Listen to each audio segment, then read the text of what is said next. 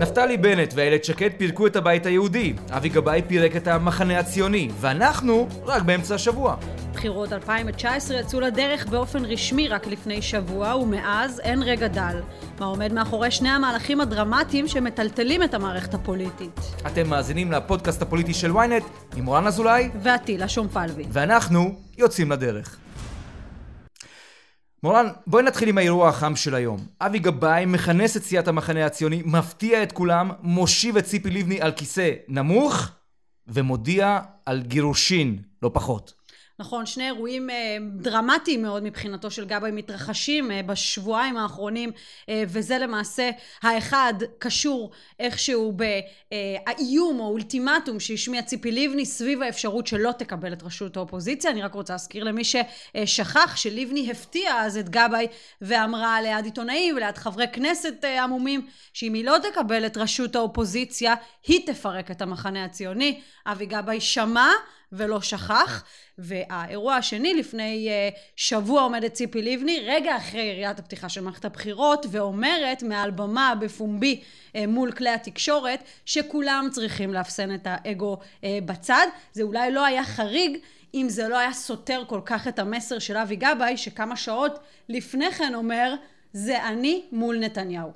ועכשיו הגיע הזמן לקצת היסטוריה. הזוגיות הזו לא באמת החלה טוב. זה כמעט נישואי כפייה. יצחק הרצוג עוזב את מפלגת העבודה, עובר לסוכנות, אבי גבאי נבחר לפני יותר משנה, וציפי לבני נתקעת בתוך מחנה ציוני שהיא לא ממש חלמה עליו.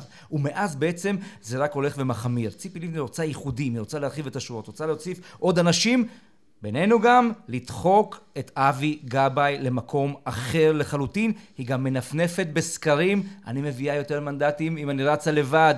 אל אל תשחק איתי.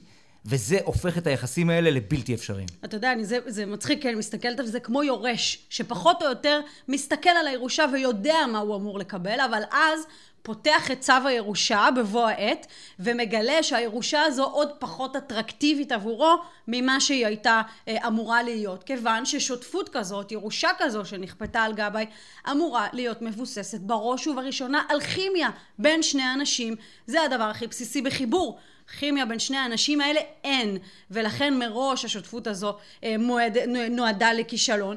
והדבר השני בעצם הוא מי אמר שמה שמתאים לקודמו בתפקיד, להרצוג, מתאים בהכרח לגבי. ואז מסתכלים על היחסים האלה, כאשר הגברת או האדון, כל אחד יבחר לעצמו, כל הזמן אומרת, שמע, אתה בסדר, אתה מפרנס, אבל זה לא מספיק כסף.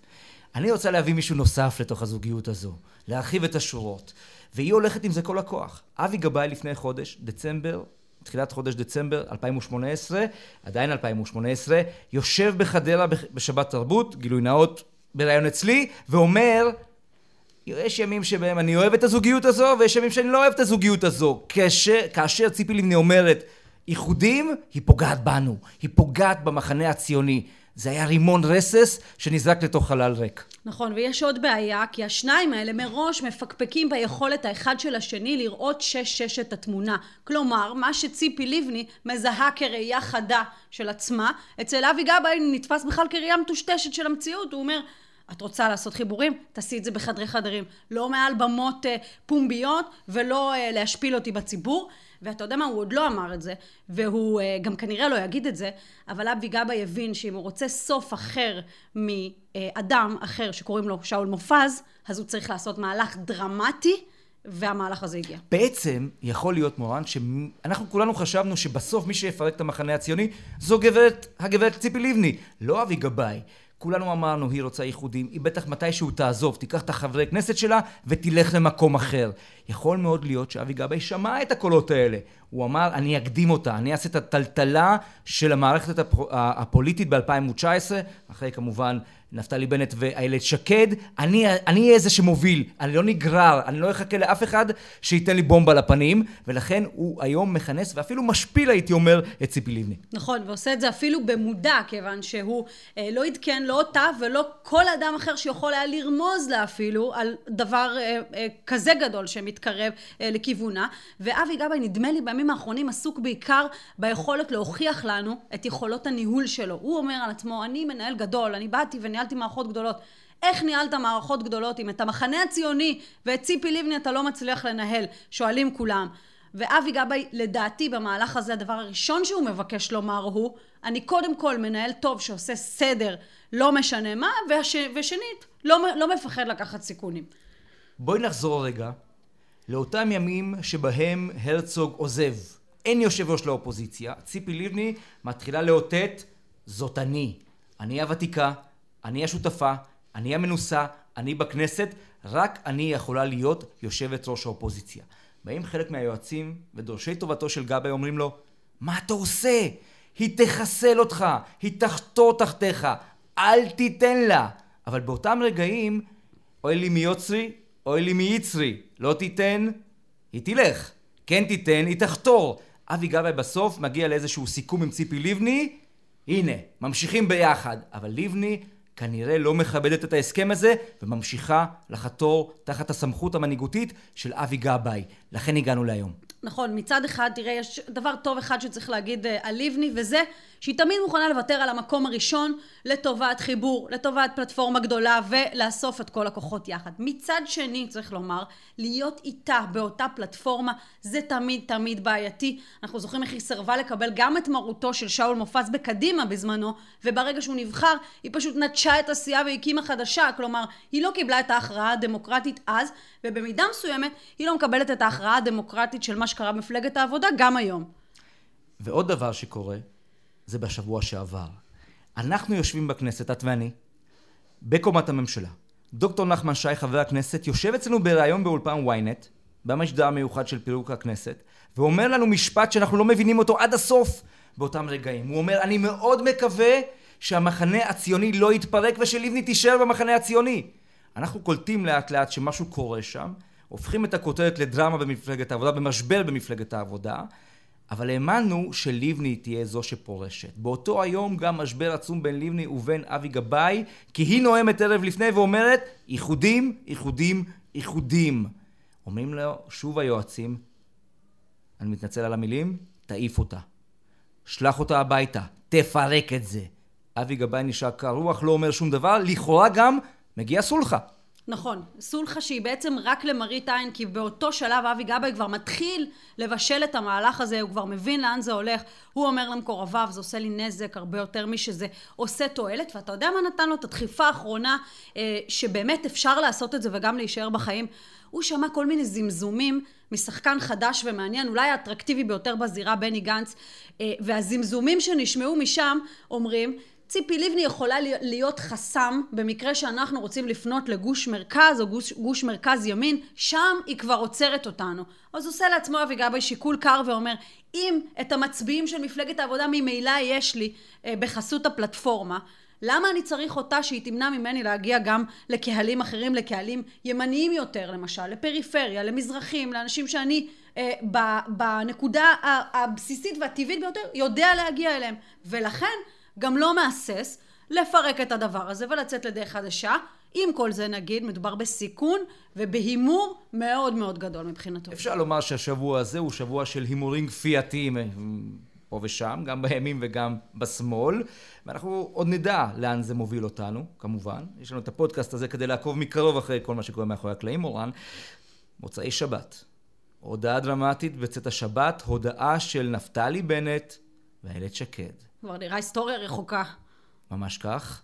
השניים האלה גם לוקחים הימור גדול מאוד, כמעט מתנערים מן הבייס שלהם הטבעי, המתנחלים, ואומרים, רוצים מפלגה אחרת. אתה יודע, וזה מפתיע לאור העובדה שהיום כל השחקנים המרכזיים בזירה, בעיקר בימין, מזיעים יום יום שעה שעה בניסיון לשמור על הבייס. וכאן אומר נפתלי בנט וגם איילת שקד במידה רבה מצטרפת אליו והם אומרים מוותרים על הבייס, נלחמים עליו מחדש שזה מהלך מפתיע כשלעצמו בטח כשאנחנו כבר בתוך מערכת הבחירות בטח כשעכשיו אה, צריך להכין גם תשתית, גם פעילים, גם קונסטרוקציה שלמה של, ש, שכרוכה בהקמת מפלגה זה דבר מאוד מאוד מורכב אבל הבסיס כמו שאמרת הוויתור על הבייס הוא סיפור מאוד מאוד גדול, וצריך גם לעקוב אחריו ולראות איך הוא יתפתח, האם הבייס יתפוצץ להם בפנים, או שיבוא אחר. ונשאלת השאלה מה זה ימין חדש. האם נפתלי בנט ואיילת שקד הולכים למשהו אחר, לאותו ליכוד של פעם, של הבגינים והמרידורים והריבלינים, אותו ליכוד ממלכתי, או שמא הם רגל אחת או אפילו רגל וחצי בתוך הבייס המתנחלי. כי אז זה לא ימין חדש. זה פשוט אותו ימין עם שם חדש, עם צלופן חדש. הם נשארים באותו מקום. אנחנו לא יודעים מה הם מתכוונים לעשות. מצד אחד, הם באמת אורזים את הדבר הזה באריזה יפה. כמו שאמרת, צלופן יפה מאוד של ימין חדש. מצד שני, המהלך הזה כל הדרך מגובה בהתייעצות עם רבנים, בהתייעצות עם אנשים בולטים במגזר החרדי, החרד"לי, איך שתרצה. וזה אני שואלת, אם אתה רוצה כל כך להתנתק משם, למה בעצם אתה, אלה היועצים האסטרטגיים שלך? אם זה ימין חדש, אז תעשה את ההתנתקות עד הסוף. יכול להיות שהם לא רוצים, מורן. יכול להיות, ואתה יודע מה, אני גם על הדרך גם שואלת, מה הסיכוי של נפתלי בנט לפנות גם לקהלים חדשים, והאם בציבור הוא לא מזוהה עם אותם רבנים ועם אותה פלטפורמה שהוא כל כך אה, מנסה אה, להתנתק ממנה. ועכשיו אנחנו רואים איזה ניסיון לשים את איילת שקד במרכז, בפרונט, תמונה שלה, אה, אה, ובעצם, אתה יודע, לשים את כל הז'יטונים, מה, מה שנקרא, עליה. אה, כמה זה יצליח כשהיא מספר שתיים, בינתיים הם עוד לא מדברים, עוד לא ברור מה המצע, מה הקווים הכלליים של המפלגה הזו. את יודעת שאני חובב היסטוריה, ולכן חייבים ללכת לבסיס, לשורשים של המהלך הזה. אנשים חשבו שזה קרה בשבועות האחרונים, כל אחד לוקח קרדיט על המהלך, אבל נפתלי בנט כבר ב-16, 2016. אחרי הבחירות, נפתלי בנט יושב עם עצמו, ואומר לעצמו, אני רוצה להיות ראש ממשלה. מן הבית היהודי עם הסמוטריצ'ים ועם הלוינשטיינים, זה לא ילך לי. אני חייב לבנות פלטפורמה פוליטית חדשה, להיפטר מהם, להיפטר מההומופוביה, להיפטר מהימניות המתנחלית הזו, כי אחרת אני לא אגיע לראשות הממשלה. זה קורה בקיץ 2016, הוא מדבר בפעם הראשונה על המהלך הזה, מאז הוא מתבשל לאט, לאט, לאט. עושה צעד קדימה, שניים אחורה. שימי לב לנאום שלו ביום העצמאות האחרון, הוא נשמע יותר ממלכתי מהנשיא. הוא הולך לקונצנזוס, כל הזמן משדר, אני בנט שהתבגר. הוא מתנצל בפני פרופסור יוסי יונה על שהוא קרא לו חמאסניק ומחבל. הופתענו! הוא אומר בשיחות סגורות, טעיתי שרכבתי על הנמר של ההסתה ושל השנאה, זה נפתלי בנט אחר, והנה זה בא. פתאום אחרי שנתיים וחצי זה קורה, מה הייתה הנקודה ששברה את נפתלי בנט? תראה, אם אני מסתכלת שנייה על האירוע הזה שאותו אתה מתאר, על כניסתו לחיים הפוליטיים, זה, זה מצחיק, כי באותה מערכת בחירות, מתקשר אליי אדם שאני לא מכירה, יודעת רק שהוא היה אה, מנכ"ל מועצת יש"ע, יודעת שהוא עשה אקזיט מאוד גדול, והוא מבקש להיפגש ומספר לי בפגישה הזו שהוא הולך להיות שחקן דרמטי במערכת הבחירות, וגם להדיח את זבולון אורלב, שהיה אז אה, יושב ראש הבית היהודי, ואני מסתכלת על האיש הזה ואני אומרת, תשמע, יש פה שתי אפשרויות, או שמדובר באיש גאון, או שמדובר באיש הזוי. בסופו של דבר, נפתלי בנט משחק אותה ומצליח להיות שחקן באותה מערכת בחירות, אבל... מהר מאוד נחשפת מה שנחשף התוכן שאורז את כל החבילה הזו וזה באמת הסמוטריצ'ים והייתה אז גם אורית סטרוק ועוד כל מיני דברים שלא בהכרח היטיבו עם נפתלי בנט. עכשיו בימים האחרונים הוא שואל אנשים, חברים בפוליטיקה, אני חשוך? ואולי זה הדבר שבעצם שבר את גב הגמל וגרם לו לצאת החוצה, המשבר הלהט"ב ועוד כל מיני דברים. עכשיו אני לא אומרת שהוא כבר נמצא בנקודה שבה הוא יכול להגיד אני אה, נאור מלא מלא מסכים לשנות את מבנה התא המשפחתי בישראל, מספיק, אה, אה, מוכן כבר להסתכל על חוקי השבת בצורה אחרת, אבל משהו קורה לנפתלי בנט, אין ספק שהוא עובר תהליך מאז ועד היום שכל מטרתו באמת להיות ראש הממשלה. לשם כך הגיע נפתלי בנט, שתי תחנות בדרך, האחד שר הביטחון והשני ראש הממשלה. זה כל מה שמעניין אותו, לשם הוא מכוון, לשם הוא חותר, כל אמירה שלו מכוונת לשם, כל מהלך שלו מכוון לשם. נאום יום העצמאות, המקיע על חטא, על ההסתה שהסתתי, ועוד ועוד ועוד. נשאלת השאלה האם הימין החדש, זו הפלטפורמה, האם זה הזמן, האם זה התזמון הנכון, האם באמת הוא מביא משהו חדש? שאלות פתוחות שאין לי תשובה עליהן. אמרנו הימור, אולי אפילו כפייתי. והזכרנו את נתניהו, וזה לסיכום הדברים האלה, נתניהו הולך על קמפיין של אוי ואבוי המחנה מתפרק ומתפלג ומתרסק. ואני טוען, נתניהו בעצם משחק פה משחק כפול. לא אכפת לו לא מבנט ולא מליברמן ואולי קצת מש"ס, אבל לא אף אחד אחר. נת, נתניהו מעניין נתניהו. הוא ה-V10, הדייסון V10, שואב האבק החזק והעוצמתי, ששואב עליו, אליו, את כל הכוח של האלקטורט הימני. הוא רוצה 40 מנדטים, הוא חייב לבוא ליועץ המשפטי עם 40 מנדטים, הוא חייב, חייב לבוא לשותפים הקואליציוניים עם 40 מנדטים. נתניהו לא מעניין אותו, אלא לרסק את כולם. ולכן כל הטענות האלה על מחנה שמתפרק, כלאם פאדי, לא מעניין אותו כלום, הוא רוצה מנדטים. נכון, הוא יודע שהמשחק הזה של מערכת הבחירות זה משחק של גושים, זה משחק של, זה משחק של מספרים, ברור שאם המספר, אם המספרים יסתדרו, הוא יהיה ראש ממשלה בממשלת ימין-ימין, כמו שהוא אוהב, במצב אה, אה, יציב. אבל צריך לזכור שמערכת הבחירות הזו שונה בתכלית ממערכות אחרות. אחד, בגלל שהיא בסימן חקירות ראש הממשלה, והדבר השני, הוא בעצם בא לציבור ומבקש את אמונו במצב הכי מורכב שהיה לו. מבחינה משפטית, הוא אומר לציבור דבר מאוד פשוט, תנו לי את אמונכם להיות ראש הממשלה הראשון שכיהן פה תחת כתב אישום.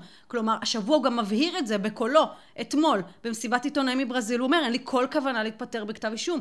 וההליכה הזאת אל הציבור, מבחינתו מחייבת תשובה חד משמעית וברורה מהציבור, שגם תשתיק את המערכת הפוליטית אחר כך. ואנחנו לא יודעים מה נפתלי בנט ואיילת שקד חושבים על ראש ממשלה עם כתב אישום על הכתפיים. אין לנו מושג. כחלון כבר התווה דרך, השניים האלה עוד לא אמרו מילה. במתכונת החדשה שלהם. בשום מתכונת. ולכן השאלה היא גדולה. ימין חדש, נורמות חדשות, סימן שאלה בסוף. את כל זה נברר בפרק הבא של הפודקאסט הפוליטי של ynet. ביי מורן. ביי אטילה.